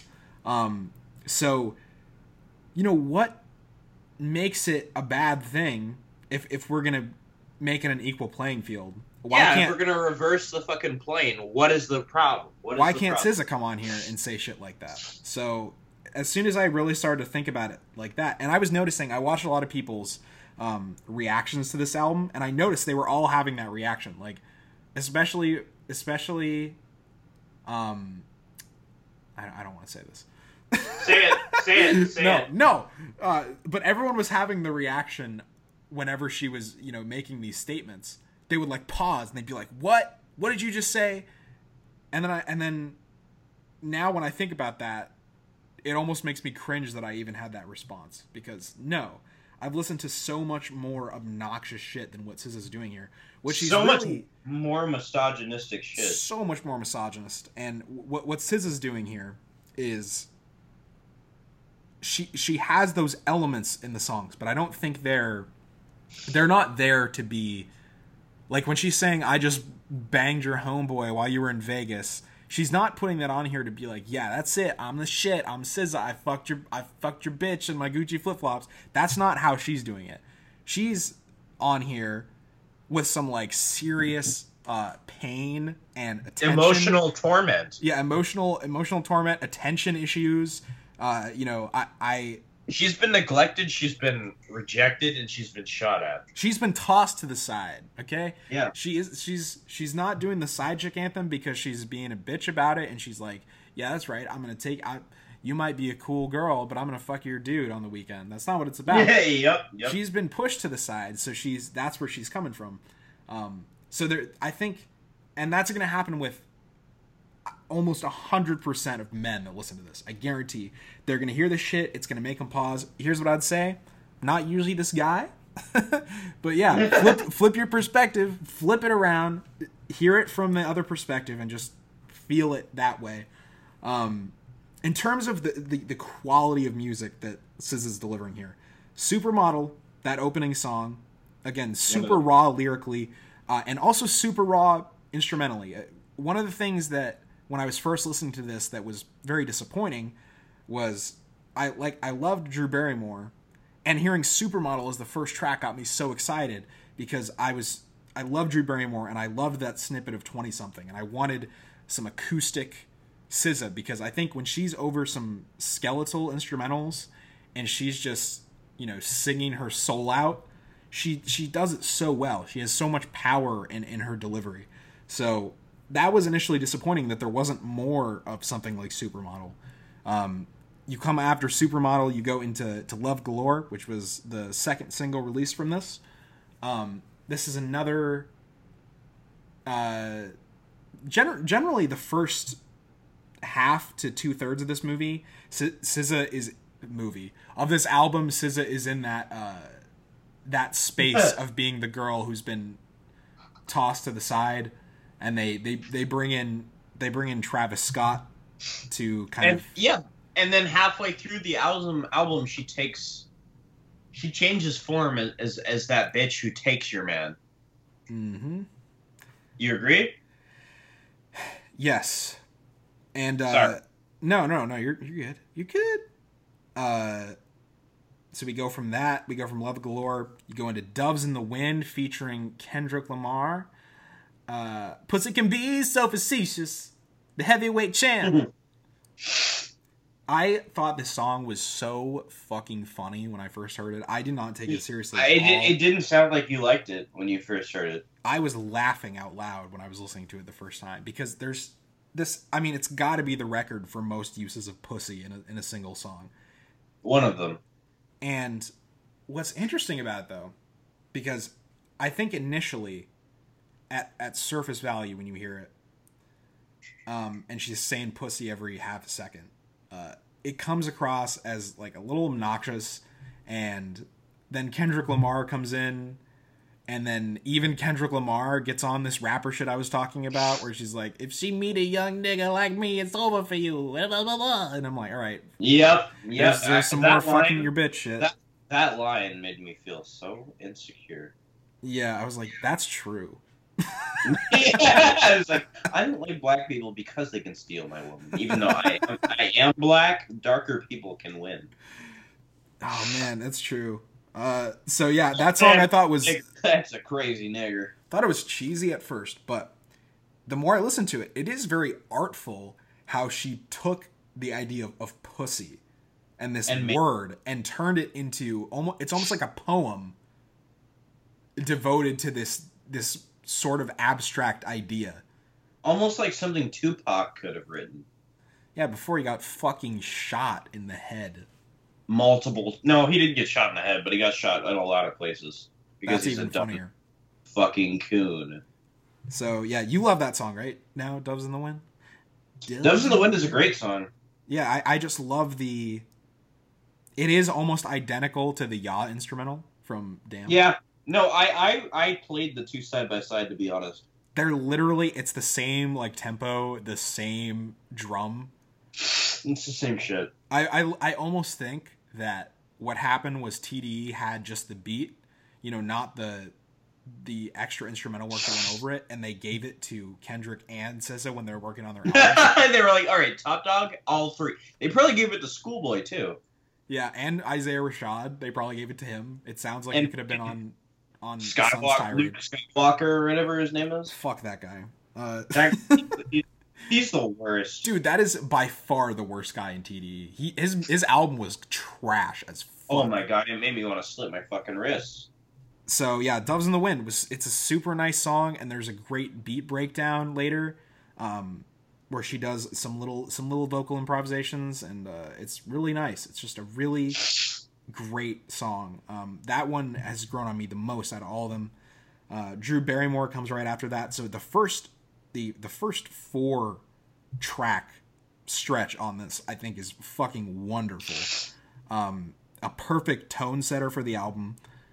Uh, Prom comes after that, which is a song. It almost has kind of like a beach house sounding instrumental when it starts. Um, yeah, I like the melody of the song. I like how she sings on it. I, I do wish that it because a lot of the songs in this album they kind of blossom into something bigger as they go along. This song is very um, static. Stagnant, stagnant as shit. Yeah, it's the same shit. Um, I I still don't love the song to be honest. I think it's it's one of the less interesting songs. Um, but you you go to the weekend after that, which oh my god, I liked the song when I first heard it, but now I'm with you. Like, whew, holy Yep. shit, this song is fucking great. Like I Yeah, I'm gonna listen to this song a million times over the summer. I, I've noticed throughout the week you've become more obsessed with it. It's a great song, right? It is so good. It's my favorite off the album. when she comes in with that with the hook Yep. and it, keep him satisfied through the weekend. And then right after she says it, when she says, "You're like nine to five on the weekend," it's so Yep. good. Oh my god, it is so fucking electrifying. It's It is. and and this is one of the times where I would actually compare this one to uh, Broken Clocks in the sense that I think both Broken Clocks and this are songs that have a, a pretty recognizable. I don't want to say derivative, but it's a familiar R and B sounding beat. Whereas I think Broken Clocks is still I think is a is a is a good song, but with the weekend I think she she takes that and recognizes it as kind of this classic R&B sounding song and she just takes that opportunity to to put her biggest like anthem of this album on here. Um after that this is where it falls down a lot for me. Um, Go Gina is an okay song. It's kind of catchy. Like her Go, Gina, is super catchy. It's super catchy. But Go Gina, Go Gina. Garden say it like that. Uh, Broken Clocks I think is good, but and then that that stretch, um, again, Broken Clocks I think is good, but for some reason I don't know what it is. I can't I- can't knock it because I think uh, from pretty much every critical perspective I could tackle it on, I think it's a very good song. But for some Mhm. reason, it's just not clicking with me that much, and I think it might be because it comes after those those other two songs, which are a big drop off for me. Anything is an, is a song that I think is very weird. Um, ha- has a really cool build at the end of it where they have you know she has kind of like her whistling and, and the drums come in and The little- whistling I love. The whistling I thought was a really, really touch touching aspect that they added to it. Yeah, I loved that part of the song. I, I and it was building, but what annoys the shit out of me about it is it builds and it's this beautiful build, and then the song ends. Like it should have had another two it- minutes. It, it really does end. It crumbles immediately. and not only that, you have anything that's like a barely two minute song, and then right after that you have an interlude. Like how is that? How is anything not an interlude? Like, if anything, wavy the interlude is more of a song than anything is. Wavy is honestly one of the best things I've heard all fucking year. James, I've really loved uh, James Fauntleroy's part on that a lot. It's it's fantastic when he comes in, but like just the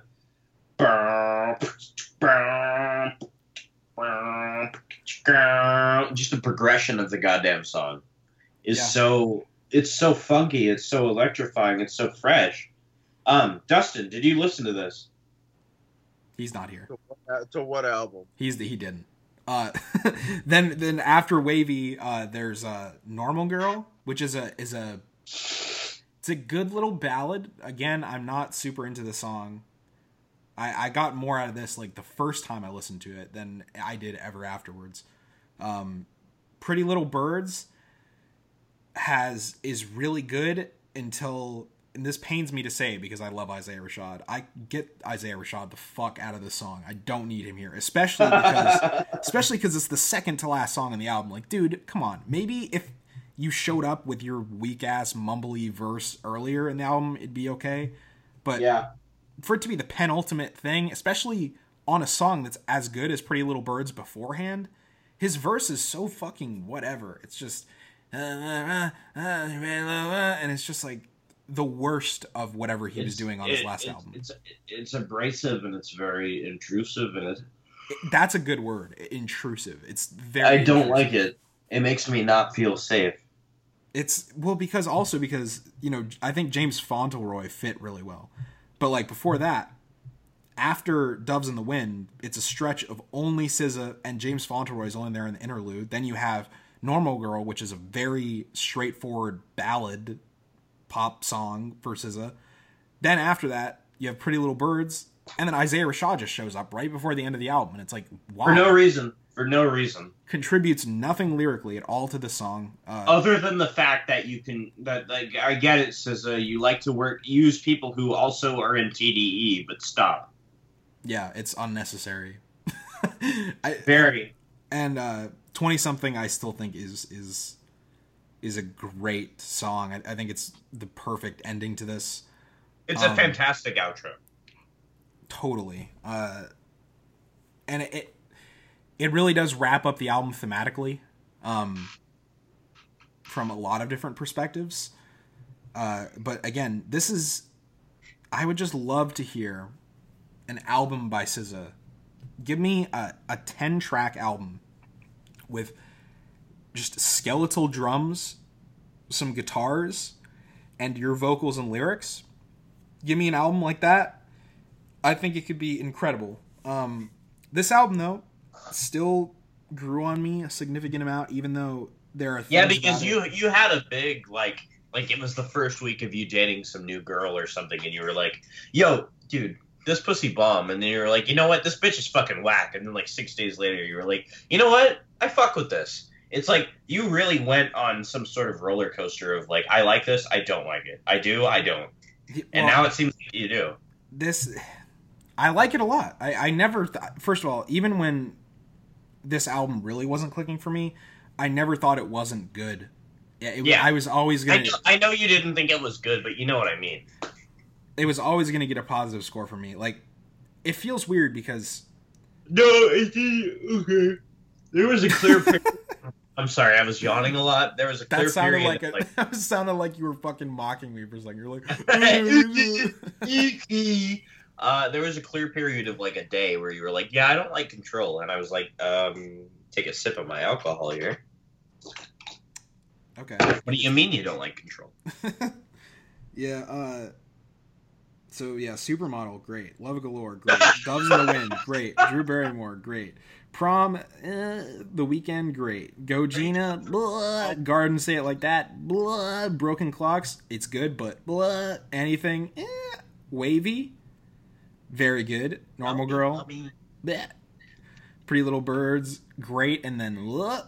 and then 20 something is great. So that's my emotional response to it. So it's really I, I think it's a little too long. Like the mid section of it, I just think goes on longer than it needs to. Um, I think like if I was gonna make you a a ten track version of this album, here's what it would be. Okay, you go from Supermodel. You obviously have to have that. Love Galore, obviously have to have that. You keep all the four, first four tracks in place. After Drew Barrymore, kick it right to the weekend because as No, much as, I like prom. Prom is great. I enjoy the melody. I like your singing, but I don't think it adds really anything thematically, lyrically. I bet. I bet you would fucking skip Go Gina too, and Garden. Oh hell yeah! I would skip those those fucking tro- songs. Okay, I would go from the weekend. But you know, after the weekend, I don't think you can go right into Broken Clocks because those two those two songs are too similar to just come right after each other. Okay. you i would i would take like uh the interlude or anything and i would put it in between the weekend and broken clocks then you go to the wavy interlude give me pretty little birds cut isaiah rashad the fuck out and tell him to leave then give me 20 something there you go that's that's a that's a pitchfork best new music right there for me but Tell him to stay stuck in the mud. stuck in the mud. Hoes, demons, stuck in the mud. Looking like the Reaper got you stuck in the mud. Range, bro. I love that song. That's Stuck in the Mud is one of the best songs off of Sunstar Raid. Titty and Dollar is the best song. I'm just one dirty motherfucker. Hurt myself more, more than you. Wow, dude, you sound black. That's because I am black. We've established this on Film Fatigue. I knew it. I'm a fucking black. Get over it, people. Um, yeah. So how do you like if you were gonna sum this album up overall for people and how you feel about it? What would you What would you do? How would you How would you do that? So miles better, miles above, ahead Miles ahead, like the movie. Yeah. than Z's than Z. Uh, SZA's last mixtape. Um, Did you li- did How did you feel about that? I don't like it. I like a couple of tracks. I don't like it. I like the Chance the Rapper song. Chance the Rapper song is great. Such a good fucking song, dude. Oh my god. That was Um, like my soundtrack to uh like winter time of 2014. Oh my god, yeah. Um honestly might be one of my favorite songs, but I think that it is uh it's a it's a I, I you know what? I will I will say it's a I think it's a fantastic debut album. Um I think that about 8 of the songs are, are fucking dynamite. I could see him or her. Jesus, I'm sexist. Oh my god. Hey Uh, man, that that speaks to her right now. She's she's got all the she's She's got, got- the testosterone. this is my thing. It's like she she has made the most headway. She's got the most collaborations. She's got the most uh I don't know what's the word. Um approval. She's got the approval of all these people like Kendrick and and Chance and It's really funny hearing her talk about those guys. it's very funny. Oh, She says they're just like old. she calls them like old guys. They just come in like come into the especially studio. like dude, eh, could you imagine her and Kendrick? They're like brother and sister. Could you imagine them hanging out?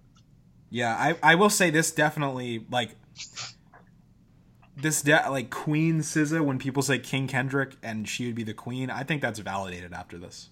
Absolutely, ten hundred and five percent. Three thousand and five.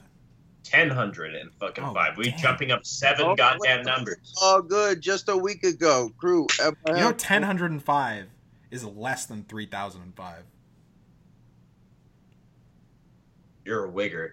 You fucked up, dude. You fucked up. This isn't a math podcast. It's a music. this isn't math fatigue. Apparently, it is math fatigue because you don't want to This do isn't it. fucking math fatigue, you fag. it's also And fag fatigue. it. That is that is it for the albums.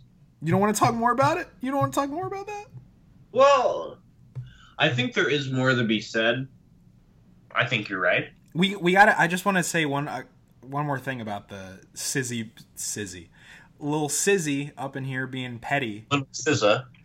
Um I Oh, really I really do urge were there like were there any spe- are there any specific lines in it still that make you go come on Uh,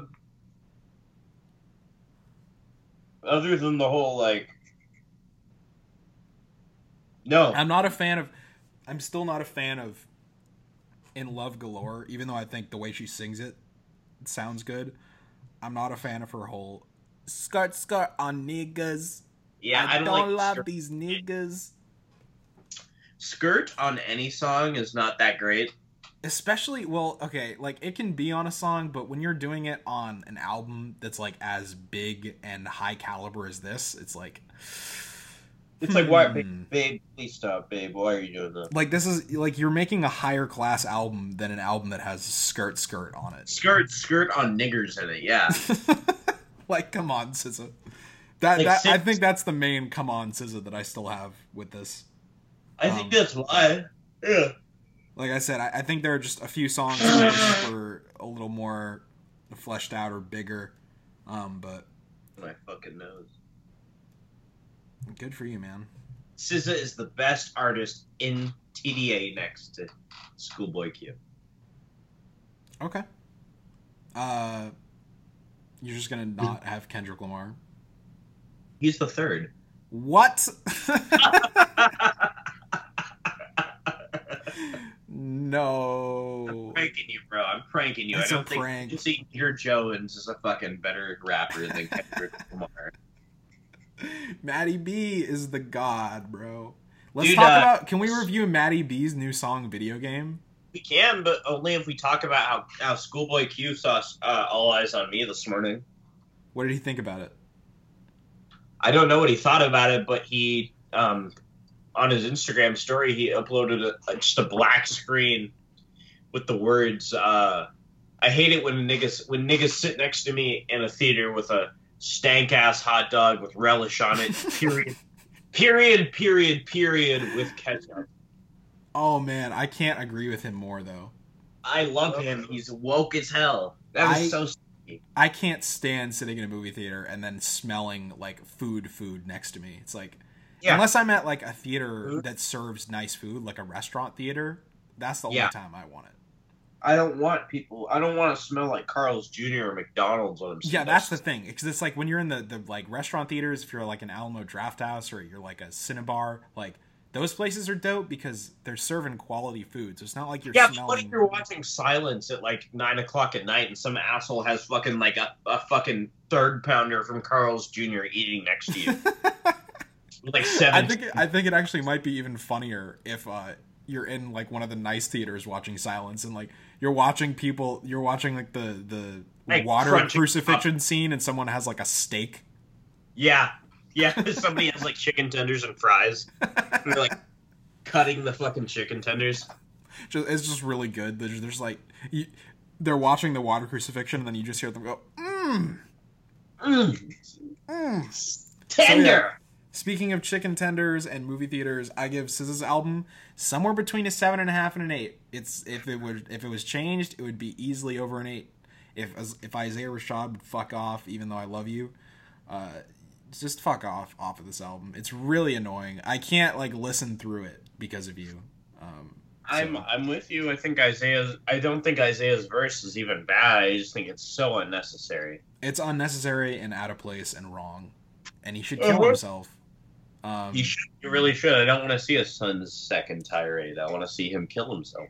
Isn't it, isn't it funny that Straight Outta Compton was only nominated for one Oscar and it was for writing and it was Adapted screenplay. Yeah. and it was no, it was for original screenplay and it was for all white people that wrote it. That was pretty funny. I think it was really funny that um, Selma got nominated for nothing because it was made by a negress. oh, nice word, uh, Adam. Thank- what would you give SZA's album? Won the This Oscar. album I give an eight eight point three out of ten. Okay, I thought you were gonna go higher. Uh, I don't. You know, the more I've listened to it, the more I like breezy thugger thugger girls. But you know, You want to talk about that? no, we'll wait until next week. Okay. I, I, have think that's fair because I want to give it at least a week's time. Like you said, I think that's fair. Yeah, I have I I want to talk about Brockhampton. Um Oh, okay. Um, the only tracks I could contribute on are Heat and Gold because the rest I only listened to once. okay.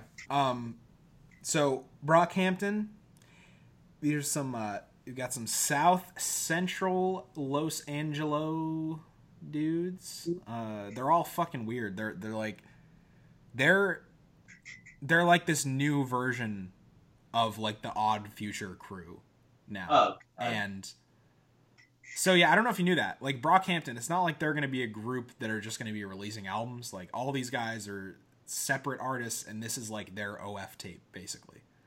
okay. Um, which I didn't even realize when I was first listening to their music, but now it makes so much more sense. The kind of album this you is. You like Odd Future? Hmm. I like you Odd like Future. Odd Future? yeah, You do? I do like Odd Future. Yeah. Okay, keep going.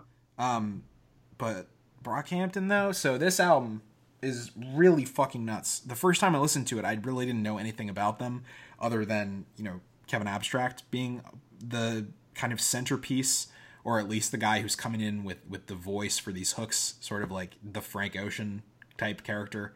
Yeah. Um, so I didn't know that going into this.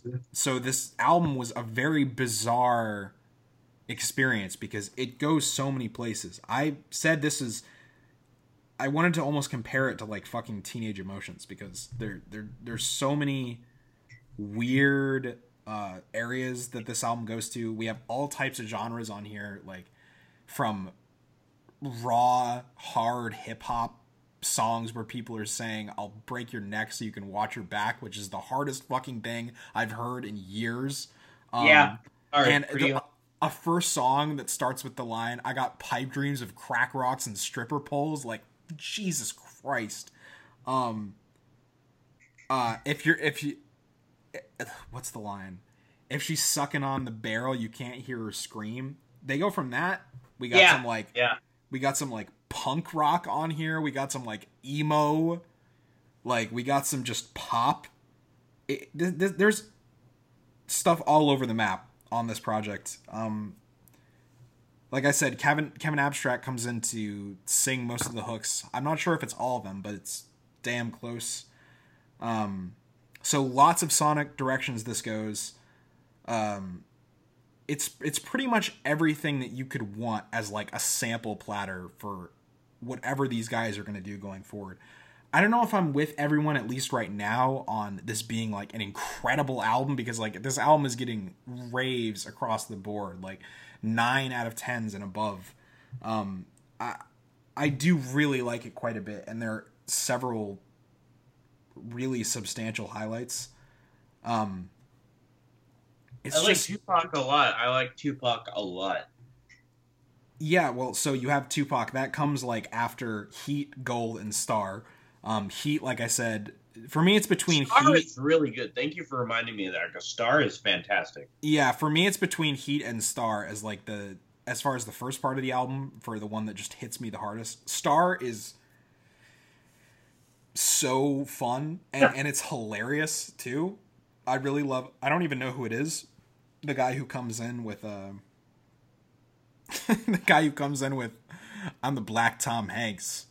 You can call me nigga Banks. and then he says Secret Agent Cody Banks. like the, the the references in this song. Uh, Anthony Anthony Hopkins, I'm meeting him raw.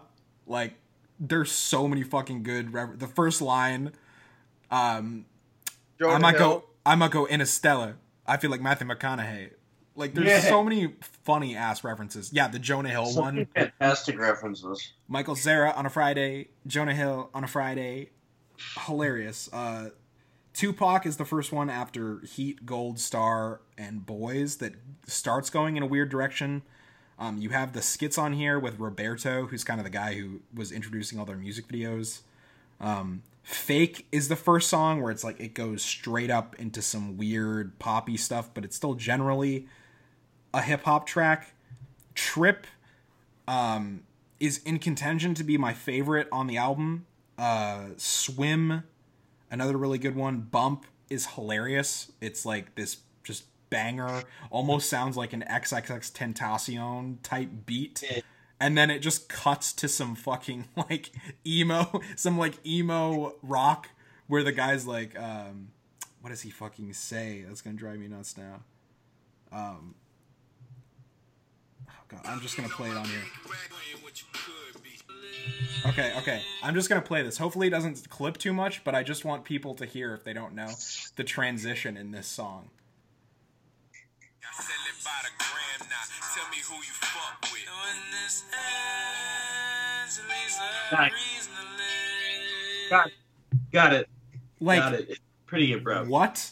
That's that's so nuts. Um, uh, Cash is another really good one. Milk is, is a very emotional, almost borderline cheesy, uh, kind of Milk is about like three centimeters too close to being fucking cheesy as shit. well, especially the the hook where he's like, Yeah. I got to Yeah. get better at being me. I got to get better at everything. But you know what? The difference is though, it's like what you were saying with like Lil Yachty. Um, it's so, it's just so nice and it feels genuine to me. It's not like these guys, and especially the reason why I think that song works better, especially the more I listen to it with all of the we- the weird, um, sonic detours all over this is that there is a strong element of that emo punk sound going throughout this album. So when you get to a song like Milk, which has that that hook, it's it sounds like one of those songs, but it's just in a rap song. Um, so I think that works more and more. The song Face I think is is pretty good. Waste, which literally could have been like a song on Blonde by Frank Ocean. Yeah, yeah, that's that's what I thought too. there's so much crazy shit. Like it, it goes so many different directions. I think it's a really interesting album. Um, the more I listen to it, the more I find to kind of pick out here and there and, and really kind of have marinate in my head. Um, Kevin Abstract, I tried listening to his album All American Boyfriend, and I wasn't a huge fan. Um, I, I thought it was very bizarre. It's even weirder than this. Um, has some really interesting ideas on it, like a lot of almost musical sounding songs, like a musical, like you're watching a musical. Um, crazy amounts of innovation coming from this group. Uh, I'm really fascinated to see who splinters off, um, and, and if they do another Brockhampton project, if they do like Saturation Two or whatever it's going to be. Um, Yeah. yeah. The, these guys they've got a lot going on. They've got a lot of hype behind them. I think this album clearly ha- has lived up to and gone beyond living up to the hype. Definitely check this out. Like you're not gonna want to miss what these guys are doing because inevitably they're gonna become even bigger, and then you're gonna feel like a fucking idiot when everyone's been telling you to listen to this for years. Yeah. Yep. So that's yeah, that's mainly what I got to say about it. That this saturation, I have it as a in my document of albums. I think I have it in as like a seven point nine right now. There are a couple songs like uh, the hook on "Fake," the singing on it. I think is kind of Oh, awful. so electrifying.